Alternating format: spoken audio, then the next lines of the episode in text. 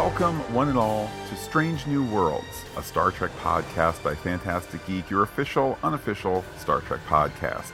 My name is Matt, and joining me, as always, is Pete. Hailing frequencies are open. I love this job. Strange New Worlds, a Star Trek podcast by Phantastic Geek for episode 102, Children of the Comet, comes to you now via Enterprise Bingo. And just a bit of fleet news before we launch into the episode. Uh, indeed, Pete, news of the Phantastic Geek fleet, starting off with uh, this being the second episode that we saw at the red carpet world premiere.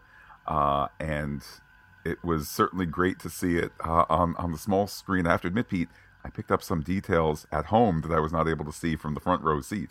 So grateful and happy to finally be able to talk to our audience about this episode. Indeed. And uh, yesterday we wrapped up the Moon Knight series season combination of six episodes? Question mark. Whatever what whatever that journey was it was a great journey uh, and we we wrapped things for now we think uh, on on the moon knight podcast yesterday. Brought you a little book of boba fett uh, look at the disney gallery earlier this week. You can find that on the Book of Boba Fett feed by Phantastic Geek.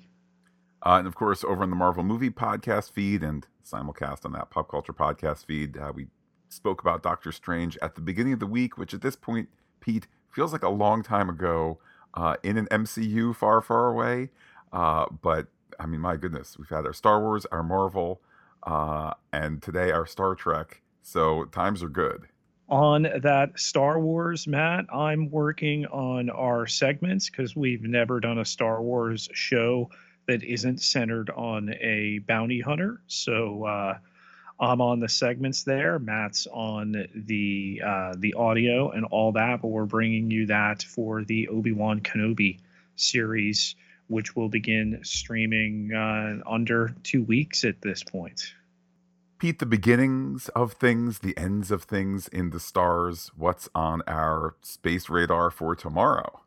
Bringing it back to Star Trek, Matt, we will uh, post our Picard season two wrap tomorrow, Monday, uh, May 16th. So if you haven't gotten those thoughts in as you're listening to this, get them in. So, Pete, now that we've checked in with the entire Phantastic Geek fleet, let's head into the mission briefing for this episode. The wind whistles over a parched landscape as inhabitants dress to protect themselves from the harshness of the environment walk toward their tents. A mother and a child look skyward and see a comet as Nyota Uhura narrates a cadet's log on stardate 2912.4. The Enterprise is surveying the Persephone system, studying the behavior of an ancient comet C2260 Quentin. She's doing a rotation in landing party readiness protocols, which doesn't involve comets, so duties are slow. But she's been invited to dinner at the captain's cabin and encouraged to dust off her dress uniform by Lieutenant Ortegas, who meets her coming out of the turbo lift in sweats. um, the first of many times in this episode where we are getting character interaction and character conversation that is actually exposition but never feels like it. Ortegas takes one look at Uhura, and it's clear that this has been a prank, and it is stated that there's not enough time for her to go back and change. So, in that sense, almost it adds to the friendliness uh, of the prank. Um, reference is made to Enterprise Bingo, a cadet thing. Uh, again, the line from Ortegas, you know, I was a cadet once too. So again, showing a sense of camaraderie. Um, I won't mention it at every single point that happens, Pete, but I just marveled at this whole episode. It's obviously Uhura centric, so we're going to get lots on her background and perspective and all of this, but her interactions with most of the characters here also providing them uh, illumination as well. Of course, they're headed to the captain's table, uh, which is more effortless exposition. Why does the captain have dining time with lowly cadets and so forth? It's because he likes regular folks like cadets to be brought in to things. Um, indeed, so Pike can understand the pulse of the ship And with that, Pete, they ding dong on the captain's door. And he greets them in an apron, laughing at the dress uniform gag, tells them to grab a drink because he has to deal with the ribs. Number one is there. She welcomes Uhura and asks, who asks, uh, new chief engineer Hemmer if she can help. He takes the knife he was chopping carrots with and stabs it into the cutting board, sternly telling her no. As Spock explains, she's offended him. She didn't mean to. She was raised to offer help to anyone with a sensory impairment. Hemmer says that a human in his condition might consider himself impaired. Spock tells her, though Hemmer is blind, his other senses compensate. Hemmer doubles down and says they are superior. Uhura read that the Aenar have a form of precognitive ability, which Hemmer knew she was going to ask because everyone always does. He catches a carrot over his shoulder, tossed by Spock, who he tells he tell he uh, telegraphed te- uh, telepathically, which he intended. Uhura tells them it's a hazing thing before speaking Andorian and Vulcan and leaving to get a drink. But they like her. I like that it is somewhat ambiguous as to whether this is a hazing thing uh, solely like Hemmer, will it not be amusing for the new cadet if we do the carrot gag? You know, like perhaps that happened, uh, you know, in an unseen uh, moment, or perhaps it was indeed you know the telepathy of the Vulcans and the telepathy of the Aenar. Um, it's better kind of not knowing, and it's better just the two of them kind of stoically, nonetheless, you know, this idea, you know, they like her and so forth. Time passes, and Pike is telling a story of his ensign days chasing a Nausicaan. Uh, this may be the earliest chronological reference to the Nausicaans. I'd have to check Memory Alpha. Uh, but Ensign Pike, chasing the pantsless Nausicaan, uh, tripped over those pants and was told that, uh, you know, told by a superior officer that perhaps he's not security material. Uh, Spock mentions not understanding the human proclivity to laugh at misfortune, calling it impolite, which I think was a point where many of us watch and go, oh, yeah, it is kind of impolite. Uh, but Pike gives him a little lesson here. Sometimes things go so bad, you just need to laugh something that will be a recurring motif within this episode here. Um, Uhura hums a folk song from her village in Kenya. Pike visited Lake Simbi Nyaima several times, and Uhura grew up just a few miles away. He says the Enterprise only gets a few cadets a year from Starfleet, and they have to be pretty impressive to make the cut. He hears she speaks 12 languages 37, though, Matt, in reality, no cap, as the kids say. Uh, Pete, you uh, able to communicate vibrantly in the many modern dialects and such. Uh, Uhura adds uh, that the uh, humble brags slash I think is just outright a humble person, but notes that in Kenya uh, there are 22 languages, so it's it's best to communicate with others in their own language. Uh, Pike uh, notes that she will be on landing party duty soon, um, and asks where she will be in 10 y- years, uh, which is stumble enough for us to be setting up a, a reminder about Pike's own 10 year uh, ticking story clock there. Uh, she says that she's not sure that she is Starfleet material. Uh, and to a person around the table there, whether they are series regulars or stalwart, unnamed folk, uh, extras, you might say, they all seem shocked. Uh, Pike and Spock combine to note the thousands apply to get onto the Enterprise every year, yet here she is. And with that, Pete, we get her tragic backstory. Yes. Uh, she's always wanted to study alien languages and has an ear for them. She was going to attend the University of Nairobi, or both her parents taught, but a week before she was to start, they were killed in a shuttle accident along with her older brother. She just couldn't go to the campus in their absence. She moved in with her grandmother, but didn't feel like she fit anywhere her grandmother had been in Starfleet when she was young and always used to talk about it. and Uhura didn't know what else to do. Pike appreciates her honesty and hopes that she discovers a place she feels she fits. Maybe, Matt, even by the end of the episode. I like, though, that if one suspends disbelief, or if this is an entry point to viewers for Star Trek, um, it is likely, perhaps not likely, it is quite possible that she is on a trajectory uh, which is out of Starfleet. Again, suspending disbelief and so forth. Um, it, it, does seem believable in the moment. Later, Spock and Uhura are walking. Spock notes that honesty is appreciated on the ship but Starfleet is a lifelong dream for many people, so perhaps she should consider stepping off this path to let someone else uh, advance on it. Uh, there are so many great one liners in this episode. They're not mm-hmm. funny one liners or zinger one liners, they are beautiful one liners. Uh, I think back to the, the line earlier where Pike was reflecting on having visited Kenya and referencing how I think he said heart achingly beautiful there there's a lyricism to the basic dialogue in these first two episodes that really is admirable. Yes. Later, number one notes how the uh, cadet question Pike has asked a hundred times before felt different that night as they're doing the dishes. She asks if he's considered his fate isn't written. And then he recites the names of the cadets he saves when it happens He's been saying them over and over again, like a reminder to stay the course and save their lives. But she refuses to believe there isn't another way.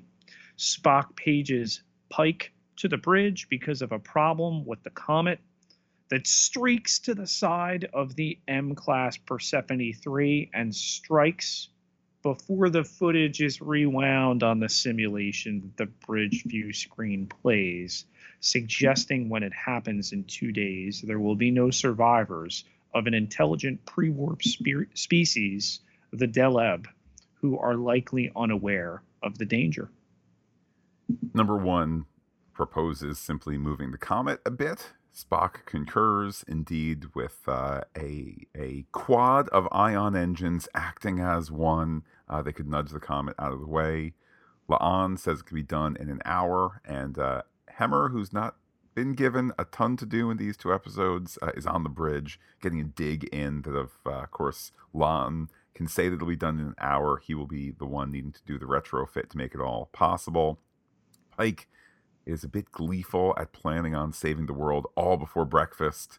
Uh, and an hour later, they fire off those engines, but the comet has a force field uh, we get the credits. This is an episode written by uh, Henry Alonso Myers and Sarah Tarkoff and directed by uh, recent Star Trek uh, directing alum Maja Vrvilo.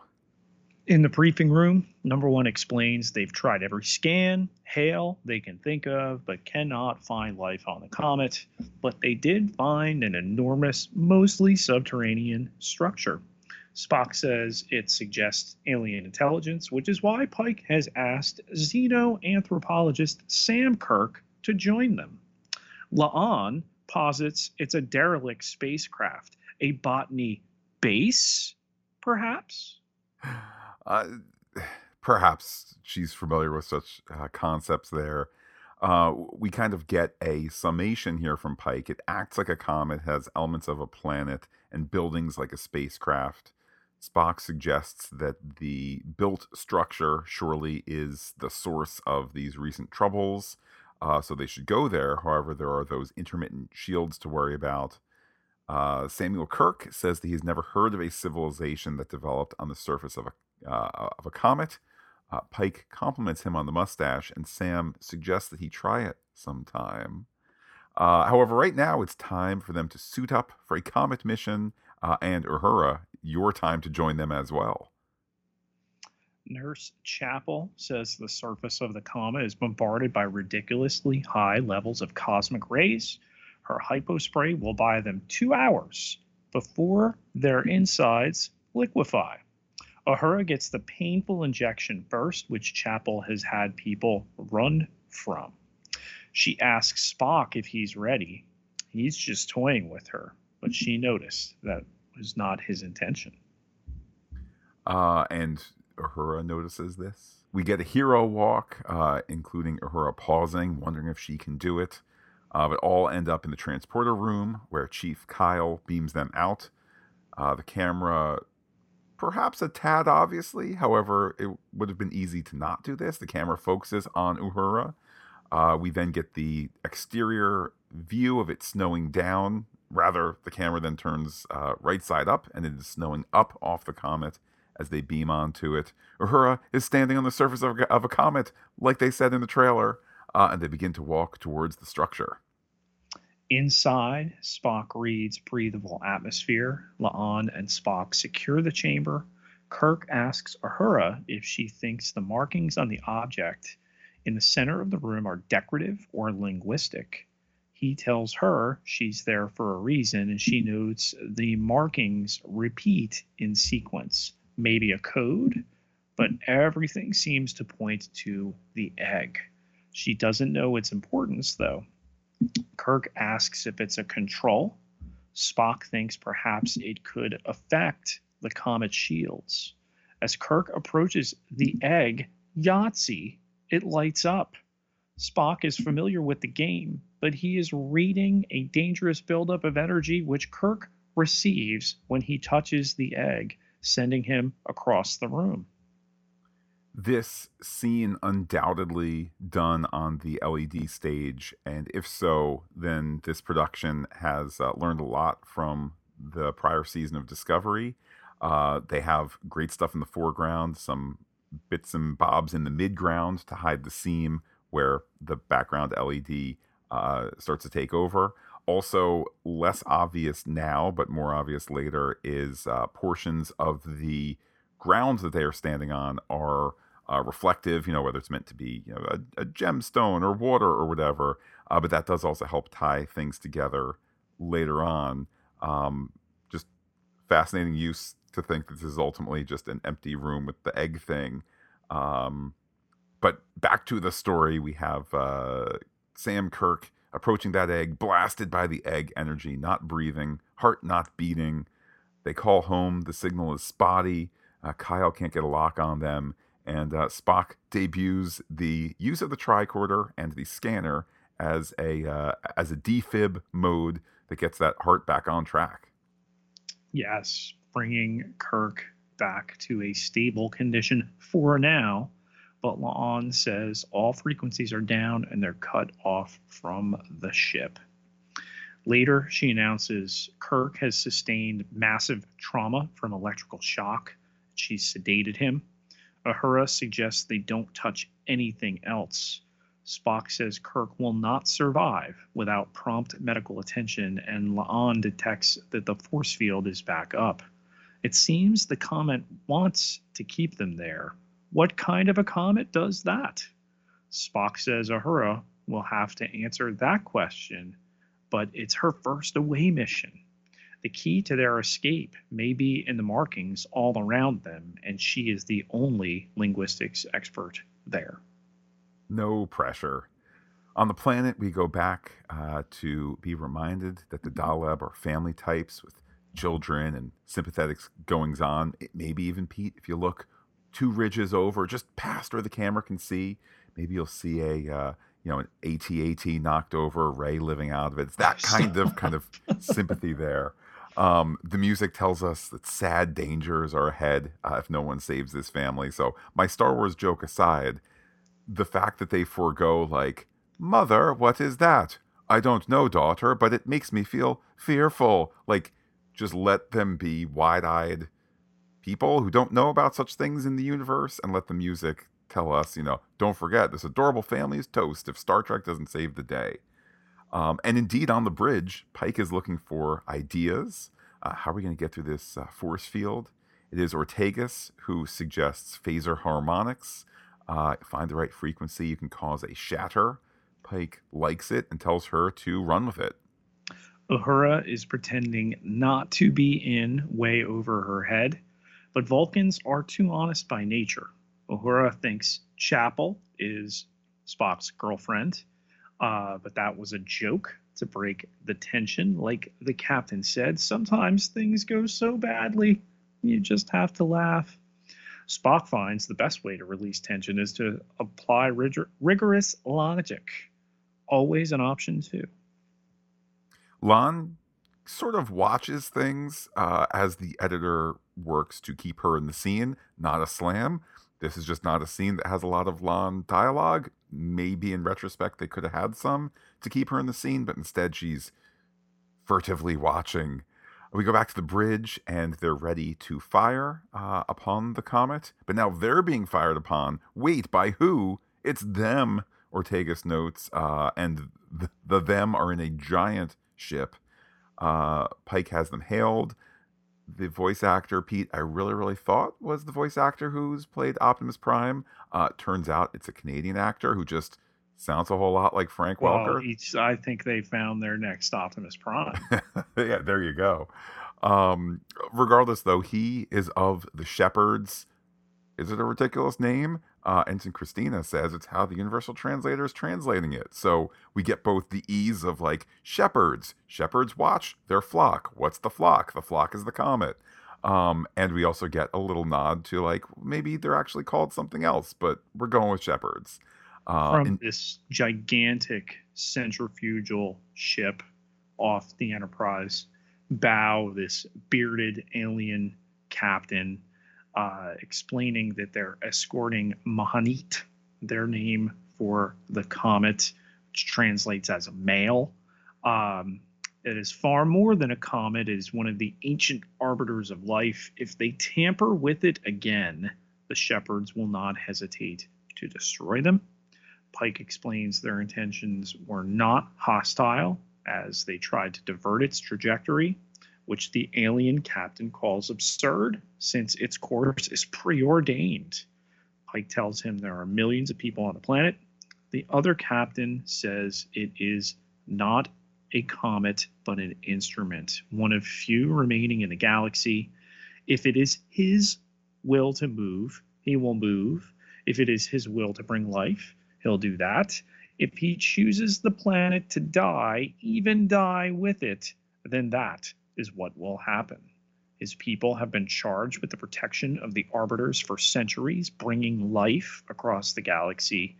It is not their prerogative to interfere, nor is it the Enterprise's.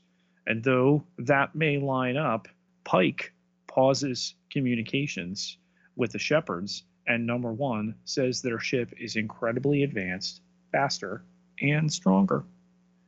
Uh, Pike also calls them zealots, uh, and number one just reminds him, don't forget, at the best we could maybe do is buy time for the secret landing party that the shepherds don't know about. Uh, back on the call with the shepherd uh, captain, he calls the presence of the secret landing party as blasphemy, and any attempt to save them will be an act of war. Back in the egg chamber, uh, Uhura continues to consider the egg in scenes that now, if you go back and look at them, it does look like they're kind of in front of an LED backdrop. So a little bit of a learning curve still happening here. Uhura hums as she works, uh, and Spock notes that she should simply stay focused. Uh, this is a lousy pep ta- talk, and she is honest about that. She also shares her frustration that Spock is depending on her.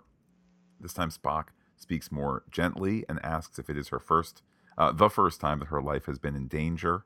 She ultimately says yes, and he says such perspectives can be a unique opportunity, uh, and that she is here. She is quite simply the only person for the job. The question will be if she rises to the occasion. That is a better pep talk. She goes back to humming while working on her pad, and it is Spock that notes the cave is reacting to her voice. Uh, she does it on purpose this time. Indeed, it is officially lighting up with her. The cave is responding to music. Number one can't raise the landing party, but found a possible signal coming from the comet itself, a melodic tune. Pike has the computer identify the song Vambu Vamba, a traditional song from Earth originating in Kenya, which can't be a coincidence. Uhura continues harmonizing, and Spock says different pitches elicit different responses. La'an skipped music class. Here they get her in the scene. Matt, they must have knew you were talking about him.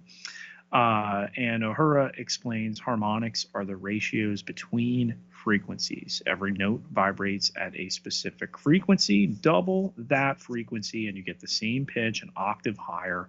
The code, it turns out, is a major chord. Musical notes are easily derived from math, hence the Star Trekian inclusion here. And Vulcans even theorize it is their fundamental nature that makes them pleasing to the ear. Uhura asks them to match her pitch, which Spock does. She then vocalizes, which he follows. The egg opens like an onion, and eerie, dissonant music resonates. Spock said it would be logical to assume the comet is speaking to them. Uhura sings again, and the comet rumbles. This scene in which, first of all, the link between music and uh, let's say frequencies, that kind of end of let's say science, and the link between music and math. It feels so authentically Star Trek here. Just this notion that we respond to music because the mathematical underpinnings are universal. Uh, also, Pete, the portion in which Uhura leads Spock in a rondo or canon I did take music theory. Uh, it is a sparklingly lovely moment that just feels like very classic uh, Trek storytelling. We head back to the bridge briefly, where they say that the force field has been brought down. The order is given to beam our heroes home. We see them beamed back uh, on board. On the bridge, uh, it's shields up in red alert. The shepherds call in again, angry about the interference. Pike wants to talk and find common ground. Uh, however, the call is ended, and Ortegas uh, rather sarcastically says it went well. Uh, all of a sudden, they're under fire and hit into an act break. Out of it, right back where it got left off. Shields are at 50%, uh, and evasive maneuvers are initiated. They're not going to fire back, they're not going to run away. Uh, and Spock sets a story clock for one hour uh, for Uhura to translate things, or it's, you know, the comet kills the planet. Pike doesn't want to hurt the shepherds as they're down to uh, as the Enterprise is down to 25%. So they fire phasers, registering a direct hit. They pull away to regroup from. Ortega says the crazy space monks will blow them out of the sky if they try anything to move the comet. Spock asks, What if they didn't? What if the comet moved itself? Pike asks if everyone is ready as Spock's station is noticeably empty. Enterprise goes to maximum impulse. Pike got word of Ortega's bragging. She was going to be the best pilot ever to graduate the Academy. Time to prove it as she gets them in front of the comet with evasive pattern Ortegas Gamma 1. The Enterprise twists and turns in front of the Shepherds, who pursue into the comet's tail where they stop firing. They hail, but Pike won't accept it yet as the Enterprise descends and has Ortegas come about and orders ops to shut down all systems except life support. He answers the hail, surrendering and claiming complete systems failure. If they don't help, they'll collide with the comet, which will also happen if they try to blow them up. Pike gives his word they will not touch Mahanit again. After a dramatic pause, the shepherds activate a tractor beam, and Pike tells Spock he's up. Uh, the shuttle that Spock is in has been hiding on a chunk of comet and, and launches off of it, Boba Fett style, Pete. Okay, uh, it goes to the the comet proper. Uh, indeed, dialogue that's going into the nucleus of it. The shields are set to radiate heat, which breaks off a large chunk. There's much tension as the shuttle dodges uh, some of the larger pieces hither and yon, getting closer and closer. Back on the ship, number one takes a peek at the sensors. The sublimation is nudging the comet onto a new course. And of course, Pike points out they're not touching the comet. This is no touching, it's just the heat. Uh, as for Spock, uh, he feigns or not a laugh over comms because sometimes things go so badly you just need to laugh little forced but i think that goes along with uh, the sentiment of the moment here, having uh, done what he did. The comet then tumbles across the upper atmosphere, which fascinates Spock. Number one says a large quantity of water vapor is entering the planet's atmosphere. Spock says it will permanently change the atmosphere and its composition, reducing aridity and making it more amenable to plant growth, agriculture, and even societal development. The shepherds hail about the glory and mercy that is M'hanit. Perhaps in the future, uh, people on Federation starships will not be so quick to judge, and they will not part as enemies. On the planet, rain arrives in the desert. Mother and child laugh. So we know that it's success there on Persephone 3. Pike's captain's log has him wondering who made the comet and how many more are out there. If it was a coincidence or fate uh, for for there to be more life on Persephone 3. Uhura, however, has found something and pulls Pike and Number One aside. Uh, the musical transmission has painted a specific uh, a picture, specifically the comet's course. Uh, the comet did not intend to hit the planet. That was the message, but it was Spock's actions that helped make that happen. However, the message also predicted the comet's shape after the extra ice, uh, ice was shaved off. So perhaps the comet did know its fate. In the corridor, Spock reminds Uhura that many dream of Starfleet and no pep talk could have increased the odds of their survival on the comet. He is certain Starfleet would be fortunate to have an officer like her should she choose to stay. Later, with the comet outside his window, Pike considers uh, its life bringing, you know, this life bringing uh, speck of dust. Uh, he's talking with number one, and they ponder a message uh, from the future still not being understood. That's your transfer of the comet's message, as well as the, you know, Boreth uh, Pike's sacrifice message. She tells him not to throw his life away, that perhaps he can save the cadets in 10 years, but still not be lost to the tragedy. What uh, is the fate that he can make? Later, as he looks at a fire in his quarters, he has the computer call up all the information for the children he will save, whose vibrant and vital images appear on screen.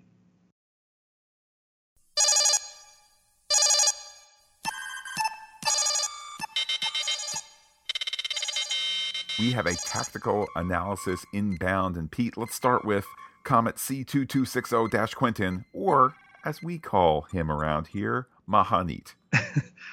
I love that we get to see this threat from, you know, the scientific and pseudo religious perspectives. Ultimately, it's not a threat at all. This is something that, you know, gives water to the planet, changing its destiny forever.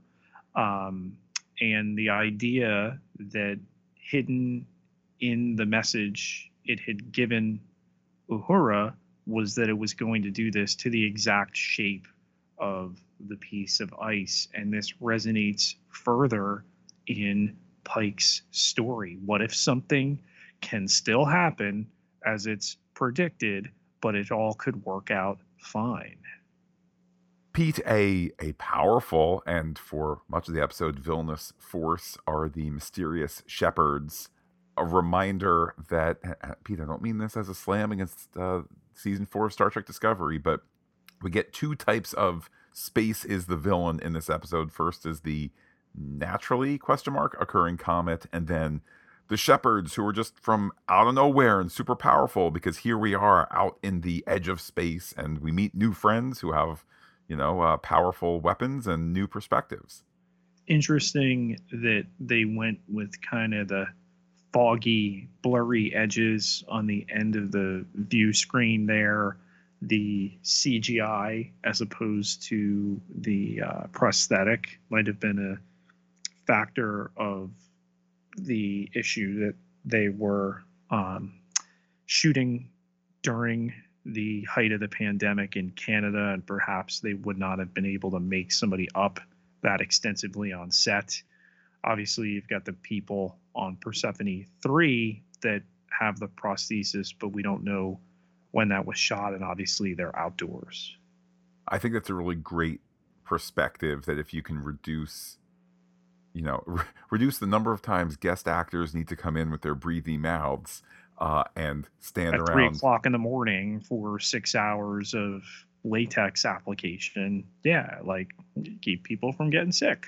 yeah um because then that frees up the core makeup staff to be doing the you know to be like i'm in zone one. I only hang out with zone one people you know and all of that. So great observation there. Great example of the star trek teamwork there. Pete rather like the teamwork for those who go to patreon.com slash Phantastic Geek seamless transition Everybody who contributes gets access to exclusive podcast content, all sorts of levels to choose from, but it takes just a dollar a month to get you at the captain's dinner table there. they help shepherd our Phantastic Geek comet through the multiverses of star trek star wars marvel sometimes dc and more uh, and our eternal thanks to them Can't contribute this month? Get yourself over to Apple Podcast, open up comms, give us a rating in seconds, a review in just a little while longer to any of our 30 podcast feeds. Helps us immeasurably.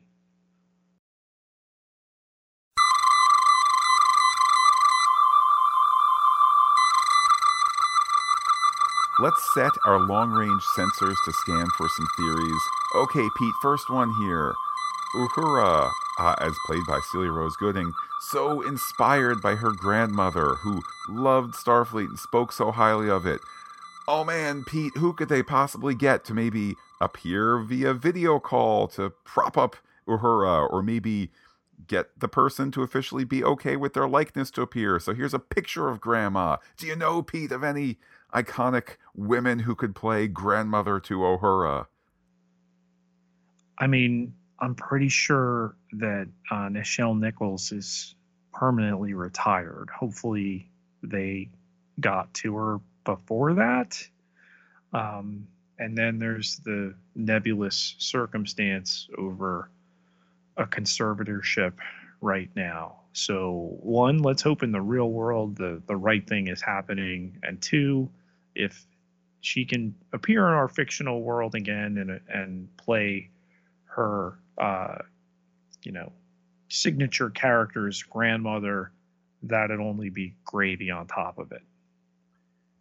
Changing subjects entirely. So there's the observation about Sam Kirk's mustache here. And Pete, I a thought occurred to me when we saw this episode for the first time at the red carpet. It occurred to me again watching it this past week, and I share this theory uh, not to be cheeky. I I I share it from a genuine question here. Sam kind of saying to Pike, you know, you should try the mustache sometime. Maybe a little kind of overtone there, a little insight into how Sam Kirk views the world. Maybe attracted to different folks than his uh, notorious brother Jim. I mean, listen, in the future that we've established in this franchise and this episode, with the exception of one thing I'm going to point out in a moment, uh, yeah, that would no longer be an issue. So, may very well be the case. Pete, Gene Roddenberry was rather famously quite agnostic. Uh, one wonders if his experiences in World War II and the years afterwards may have helped inform that. So, through that lens, are is the episode viewing the faithful shepherds as kind of quaintly religious, or is the comet's foreknowledge speaking to a, a larger plan in the stars? I think it can be read precisely as both. And I love that the episode doesn't, you know, sit there and self aggrandize in terms of, well, it was this all along. It's that it can be both. And it so beautifully speaks to the situation that both Uhura and Pike find themselves in. Her trying to find out in the wake of the tragedy and the decision that she made, you know, will she stick in Starfleet? Him trying to figure out whether, you know, sacrificing himself for these children that he's on a name basis with will be the only way that his future can unfold. It is really incredible. And again, I don't mean to be comparing this to other, you know, current Star Trek series, but the way this episode is able to say, we're going to do an Uhura arc that also illuminates other characters with how she interacts with them. And it'll be an opportunity for, I mean, let's just use as as one other example. We now know that Pike oftentimes takes you know, prospective, really great officers that are cadets or ensigns and poses them the 10 year question. And then afterwards, all the upper officers go, Oh, that was a really good answer. That really wasn't too. And there's kind of all this, um, you know, assessment of the cadet. And in this worn moment, you know, it's also a point for Pike to stumble and to get more conversation from him. And frankly, to get some story advancement where, you know, since Pike knows his future, can't he question it? um, even though we know it's a fixed point because it's existed it's existed longer than anything else uh, or almost anything else in the Star Trek universe. Um, but it's just it's just great how all this ties together. The notion of fate and faith and plan and all of that. It's just the entire episode is about those core story elements. I appreciated too that they kind of backed off the idea of death with this presented in the first episode. and mean, we know he doesn't die. He's, you know, relegated to the beep beep wheelchair and he's got the melty face prosthetics. Um, the question, too, that number one really forces him to consider whether this can be avoided. And even, and I think it's something they'll eventually look at, you know, just because you get put in the wheelchair doesn't mean in this futuristic time where we have all these cures and everything else that you will ultimately stay in it for the rest of your existence. I think that's a great observation, Pete. Again, I find myself wrestling with knowing how the Pike story ends up, at least, I suppose, to a certain point. Uh, are you perhaps proposing that there's story time for him after the successful illusionary rejuvenation on Talos 4? I mean, that's just one element of that story. It's all how far out you want to go with it. Obviously, the events of the original series and Spock seemingly going rogue because of the bond we're now seeing he's had with a former captain, um, you know, is is just one aspect of that. Um, all depending too, like how far this series is gonna run up against when Kirk, you know, James, of course, takes command of the Enterprise and everything goes down. But that we've gone so far into what Pike is going to do to earn that fate that he's willingly accepted it to take the time crystal off Boreth. You know, it was a, a, a needed thing to do at that time in order to move that story forward. And now dealing with the sacrifice, knowing who he's going to save, these children now that are going to grow up to be Starfleet cadets. You know, there's saving a metaphorical future and here a physical future you know? Does his sacrifice live on in what we will find out you know? And then dusty swinton developed this and you know what is the ultimate legacy of those characters? Do they staff the enterprise and you know become important players at at some point? I think could be a really relevant and wonderful way to go. Do you think that this episode starts a pattern for let's say the foreseeable future this season of character centric episodes? I do. Um, i know the next couple episodes with with where we go with that. And we've talked a lot before, you know, whenever we start a series, the rule of thumb really is you have seven episodes until the cement dries on character and then it's pretty much set in stone. And yes, you can reboot and bring in new characters who become recurring cast members and regulars and, and things like that. But you know, your your core is solidified. And unless it's a excuse me, a situation where you completely wipe them away, you know, I think of like a Walking Dead of, you know, just the revolving door that went on there. The the show remains the show, as it were. Um, but I think that uh, the audience and our listeners in particular are really going to enjoy the way they unfurl character over the next couple. While we're talking, uh, while we had been talking about Pike's future a moment ago, do you think? I mean, clearly Anson Mount is still filming season two. He's not going to get killed off at the end of, or not going to get quasi killed off, or you know whatever it is. I've it's a ten some, year time frame. It's it's quite right, right. Do you think there's a phase of this show? Let's say, let's say the show, just for the sake of argument, goes six seasons. Do you think there's a season or two without Anson Mount in it? God, I hope not. Um, and I think the way that it's laid out is that it'll bring you to that event. And the thing is, we know that it's coming. Um, whether or not the ultimate outcome of that can be changed. I mean, look, when we see Pike in the original series, okay, bad thing happened, and poor guy is in a chair, and oh, Spock has such a bond with him that he does this. We thought he was close with Kirk, he was close with this other captain. Huh, Spock had a past. And now, you know, we know so much about Pike and we're going to learn so much more. It's a super emotional scene for me at the end of this episode where he's looking at those kids. And it just reinforces this Star Trek ideal that it's not about the one, it's about the many. And he knows what's going to happen to him.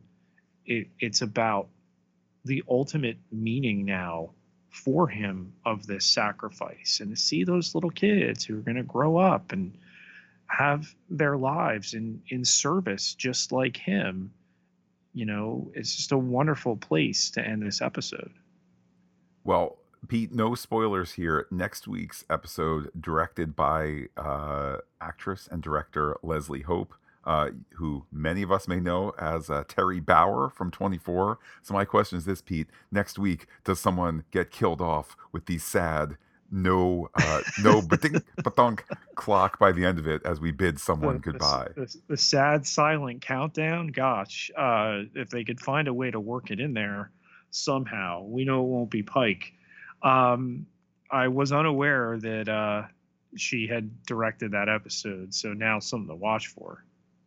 Uh, any other theories that you have? So this thing that they do to Uhura at the beginning with the dress uniform, which a doesn't really look like a dress uniform, looks a little more like sporty and you know um, I would not have pegged as their ceremonial outfit. But this idea of hazing in the future, Matt, we're still going to be doing this kind of barbaric ritual? Well, first of all, I would say when it comes to Starfleet uniforms, uh, prior to the Kurtz Trek era, they already were loosey goosey with like, there's a new show, let's do a new uniform, and we'll figure out why it is, you know, later. Um, let alone in the Kurtz Trek era, stuff just changes willy nilly. Um, so I think that in universe, the Department of Uniforms or whatever it is for Starfleet is just a very vibrant place where all of a sudden, you know, Admiral Smith is like, I don't know, what if we did really shiny dress uniforms? Okay, memo to the fleet. Starting next month, they're all shiny dress uniforms. And it just, they just roll with it. Um, as for the notion of hazing here, I think that if nothing else, Star Trek is imagining a future where there's some good natured jokes to be had at, at, which feelings are not hurt. Um, and if anything, there's an inclusivity. Pike getting a chuckle out of Uhura uh, misdressing for this. It's not a laugh at her. It's kind of more a you know welcome welcome aboard.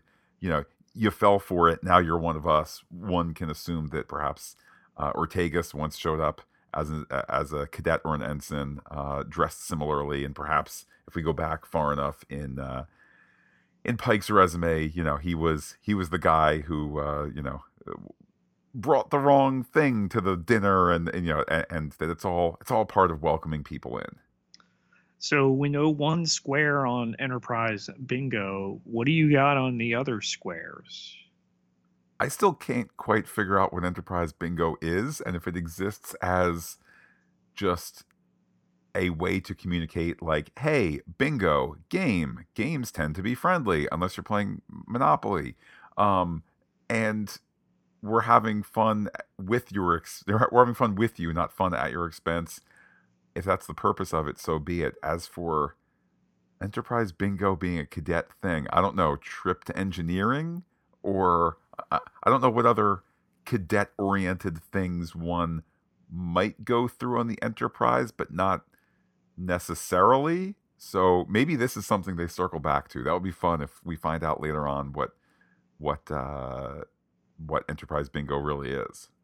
So with uh, Hemmer, we check in about his as an Aenar precognitive abilities, and then interesting that they link him with Spock, who Vulcans have telepathic ability. So I, I think you really stick a pin in those for future stories. Yeah, one could certainly foresee, you know, oh no, there's been a cave in, and Spock and company or Hemmer and company are trapped. Uh, oh no! Wait, Hemmer's coming around. He's been roused. We've we've done a paste of root to make him wake up. Hemmer, can you communicate with Spock through the the the the the, the rocky tomb that we are in? Yes, I can. That that sort of thing. Um, one would hope that's what they're perhaps setting up. Let alone, um, you know, as opposed to just hey, Memory Alpha says uh, the Aenar are telepathic. So let's make reference to that with the other quasi telepathic guy. It's amazing that a character in Uhura who's been around for 50 plus years that we knew so little about her background come to find here that her parents were teachers. She had an older brother and they perished and she went to live with her grandmother. Yeah it kind of was this stunning moment where it's like oh uh turns out i don't know this character very well um, and insofar as the show is respectful of the TOS past, but not kind of bowing at the altar at all times, you know, no one complained for nearly 70 episodes of classic Trek that the supporting characters had thin on screen uh, character resumes, you know, thin backgrounds and so forth. Uh, I mean, heck, how much do we know about Kirk? We meet his brother in one episode where it's like, oh man, William Shatner played Sam Kirk with a mustache and now he's dead. That means it's really threatening. Um, so it's just a product of the time, but it's also an excuse now to say, who is this character and, what is she about? Um, and frankly, it comes at the perfect time to have the cadet learn new things about the ship that we are still somewhat new to. Um, it, it, it's just an inspired time to to reveal these things about her and about the ship. So Star Trek has actually been to the Persephone system before, Matt. Persephone 5 was featured in uh, The Next Generation in the 16th episode of, of the first season, uh, titled Too Short a Season. Admiral Old Guy ages backwards to wear less terrible makeup and to step out of his impossible wheelchair. You could go down a fun memory alpha click hold to find out how difficult it was to make this episode. I remember watching it as a kid. Uh, this the too short a season episode. I remember watching as a kid being like, the gimmick is he ages backwards and he's a jerk. Like, eh, you know, Pete, they're not all gems when you make 24 or 25 episodes per season, which is kind of astonishing to look back as, uh, to look back at. Um, it's fun that of all the planets they could pick, it's a system that's two planets over from one that we've been to before. I think that that's not necessary, but but fun to do. Speaking of gems, Matt, how about this Spock Chapel spark? Yeah, I think it's it's obviously picking up on something that kind of sorta was there in classic Trek. Um, so it has a I don't want to say a real basis because whatever story decisions they're making, you know, this is authentic Star Trek and so forth. But picking up from that thread that wasn't ever going to be really looked at on account of, you know, just the true uh, episodic storytelling of the time and saying, okay, what can we do with it? Well, here's a starting point. Another bonus of introducing that here, A, Uhura gets to notice it as like something that's new to her versus like that's just a rapport that those two people have. I've tuned that out months and months ago. Uh, some other officer might say. Um, but it also, frankly, gives Jess Bush something to do in this episode. This is an episode that, um, you know, doesn't have Dr. Mbenga in it at all. decisions need to get made as to who gets lines and who gets, you know, uh, who, who gets story time. And I think that it's a very, um, you know, for the little story time that Jess Bush has, she's given something to do, which is kind of sort of start a start a connection here with Spock that Uhura can notice and the audience can notice as well. And then with Sam Kirk here, the seemingly familial recklessness to touch this object and to need to have his day saved. You know, Pete, hopefully this is the last time that a Kirk sees something he wants and just kind of goes out reaching touchy touchy or diving on in, cowboy diplomacy style. I think after this, all the Kirks are going to be like, let's now make careful, considered decisions and not dive on into situations ever again. With that, let's go to hailing frequencies. Hailing frequencies open, sir. Let's start with our Twitter poll, Pete, and it asks uh, what you would do if invited to the captain's table hang uh, session here. Uh, nominally, the bottom choice, chop the carrots, got 23.8%. Listen quietly, got 21.4%. Uh, sip and chat got 19%. And wear a dress uniform got 35.7%. Uh, some replies on Twitter. First one up, JT Adkins. JTA is me. Uh, if Spock had taken his Vulcan lyre on the away mission, the resulting duet could have fixed everything and jump started a romance with Uhura. Maybe next time. Great episode. I'm totally fine if Pike uh, eventually alters his fate. This is Trek, not the Bible. I'm okay with altering canon.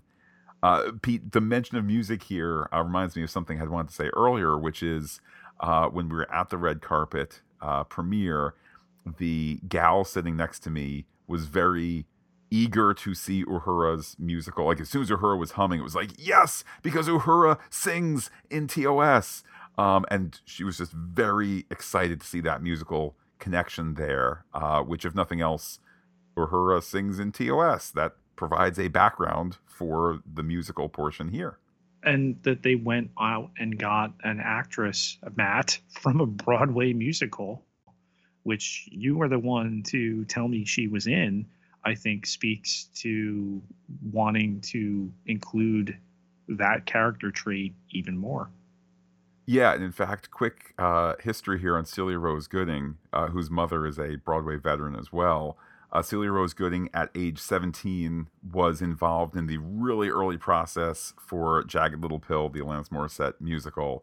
Um, she was kind of the I'll say the second female lead, although the main character at various points in the process has been non-binary. But so we'll say the the top supporting female role was uh, played by Celia Rose Gooding. Even in the earliest of processes, like they're workshopping a thing before it even hits stage, she's with it from age 17 to 19 as they're putting it together, as they're doing out of town tryouts, as they're, you know, so on and so forth. Broadway debut at age 19, you know, high stakes high profile musical, November 2019. Life is great. Four months later, obviously, Broadway shuts down. What's that mean for her career? What's that mean for the future of any Broadway person? Um, turns out that opened up her schedule to align with getting cast here. Uh, and when they announced that Celia Rose Gooding was part of this show in September 2021, it was shortly before Broadway had officially announced a restart date, and certainly around the time when it was like, "Hey, here's when our come back to work stuff is going to be," uh, and she did not return to that show. So a loss for the show, but think how she felt when Broadway shut down. Hey, will I ever have a career again? Here we, six months later, she's on Star Trek. She's so, an international ingenue now. Fate or coincidence? Uh, not fate to have heard from James the Sagacious. That's that big killing on Twitter. The writing just amazing. The character development is already amazing. The dinner scene was perfect. The away mission had a disco universe upgrade compared to TOS. Everything looked amazing. Great to see the wonderment for the strange and new. Andre Yeager at Dr. Pole in 1983 says Uhura is my new hero. Great story, and I love this cast. Make It So, Casey LYLE1 on Twitter says, I'm sure the Trek purists are uh, going this, but I'm liking, maybe going to dislike this, is what Make It So was saying. But I'm liking it. That's, I know that much. That's what Make It So is saying. Pike doesn't take himself too seriously, and I love the design of the ship. I thought the aliens in this episode all looked good, especially the ones on the planet. Great makeup and effects. Was there ever any mention of Uhura working with Pike and Spock before TOS? Or that she worked with Sam Kirk. Doesn't really bother me, just curious. I haven't seen TOS in decades. While, while I like the standalone episodes, I hope they uh, keep connecting to the bigger Star Trek universe. I'm a sucker for that stuff. To answer his question, Pete, well, let's see. I know she was not in the original pilot. Um, and I, to be honest, I have to go back and watch the Sam Kirk episode. I, I think that's a late season two one um, Operation Annihilate, and I think it's probably just like I think that's probably at a point where they're not necessarily going for a ton of character connections. It's just like Jim, your brother is dead. Oh no, I'm sad. And half an episode later, Jim Kirk is doing his normal Jim Kirk stuff. Yeah, um, I don't believe we've ever gotten the uh, check-in that Uhura had uh, served with them. But again, they're they're doing such a great job Star Trek in general of painting in these blank spaces. So uh, again, that you're eventually going to be able to go back to the original series and watch these episodes with the idea that all right, wow, Kirk just lost his brother, but Spock and uh, Uhura served with him, so they share that loss as well. The last tweet comes from Spider-Ham Lincoln at TessLC139. This was a solid episode of Star Trek, nothing fancy, good science fiction, and great character development for a beloved classic like Uhura. Strange New Worlds has barely begun, but it's shaping into a fine little show. Hemmer was my favorite character before episode one even aired, and uh, I'm still waiting to get to know him, all in due time. The Captain's Dinner was a nice way for the audience to see this burgeoning family something that took Picard seven years to realize on his Enterprise. I'm thankful we have Strange New Worlds, and this episode title really worked for me. I thought this was an A grade episode, but I voted for Chop the Carrots because I'm Team Hemmer. to Apple Podcast, Matt, where we have a review from J Killen Nine. I believe that's James Sagacious, right? On Gotta be. Twitter. Uh, the headline is three things gave us five stars, and he says, One, Matt and Pete love this content. Everything they do comes from being fans, and he spelled fans with the PH, Matt, first. Two, they are two of the most thoughtful and talented people you'll ever meet or listen to. The balance of creative critique and relevant, all caps, social commentary is unmatched. Three, the followers, he spelled that with a PH, fans with a PH, and friends with a PH of Phantastic Geek are the best slice of sci fi slash fantasy fandom, also with PHs, on the internet. Download, listen, chime in, and enjoy this content tenfold. Well, thank you for those kind words there. Very, very much appreciated. Uh, we go to the email inbox where we hear from Stacy, uh, aka Stingray slash Trek Girl on uh, Twitter, and Stacy's uh, wise thoughts herein shared. Hi, Matt and Pete. Well, I think we can confidently say from these first two episodes of Strange New Worlds that we are in for a fun ride. I really like the aesthetic of this show. The ship looks amazing, the uniforms are beautiful, even everyone's hair is fantastic especially Anson Mount's. It defies gravity. I'll just mention again, Pete, as a heterosexual man in my middle ages, uh, Anson Mount, even more handsome in person. Uh, back to Stacy. The dinner in the captain's quarters was a nice way to get to know some of the characters. I like that Pike wants to hear from his crew, that he values everyone's thoughts and can be informal when not on duty. Celia Rose Gooding was so good. Her portrayal of Uhura's nerves regarding the dinner were relatable. I too am frequently unburdened by conversational boundaries. Luckily, it doesn't get me into trouble much. And her singing, wow, she has a voice. I liked how that ended up being the method of communication later. I also enjoyed Spock not getting why stories of our misfortunes are funny. But it's true. Sometimes things go so badly you just have to laugh. Like when you go on your first date after your divorce, trip in the parking lot, hit your forehead on the ground, break your glasses, and the dude uh, you're there to meet has to help you up this is a hypothetical example, of course. Peter will pause Stacy's words to say, "That's a very specific, it's a very specific, and uh, hope it works out for everybody hypothetically." Uh, hailing frequencies are always open. Uh, back to Stacy's words here. One thing I didn't really like about this episode, as amazing as Celia Rose Gooding was in the scene where Uhura talks about why she joined Starfleet, I could have done without yet another character motivated by parental death. Mm. It's overdone in general and definitely on Star Trek lately. Uhura couldn't have just wanted to do something different than her parents. She could still have been unsure if Starfleet was the thing for her, and everything Spock said to her would have worked. But no, we had to kill off most of her family. That said, I can't wait to see what season holds for our intrepid crew. As always, looking forward to your thoughts. That from Stacy.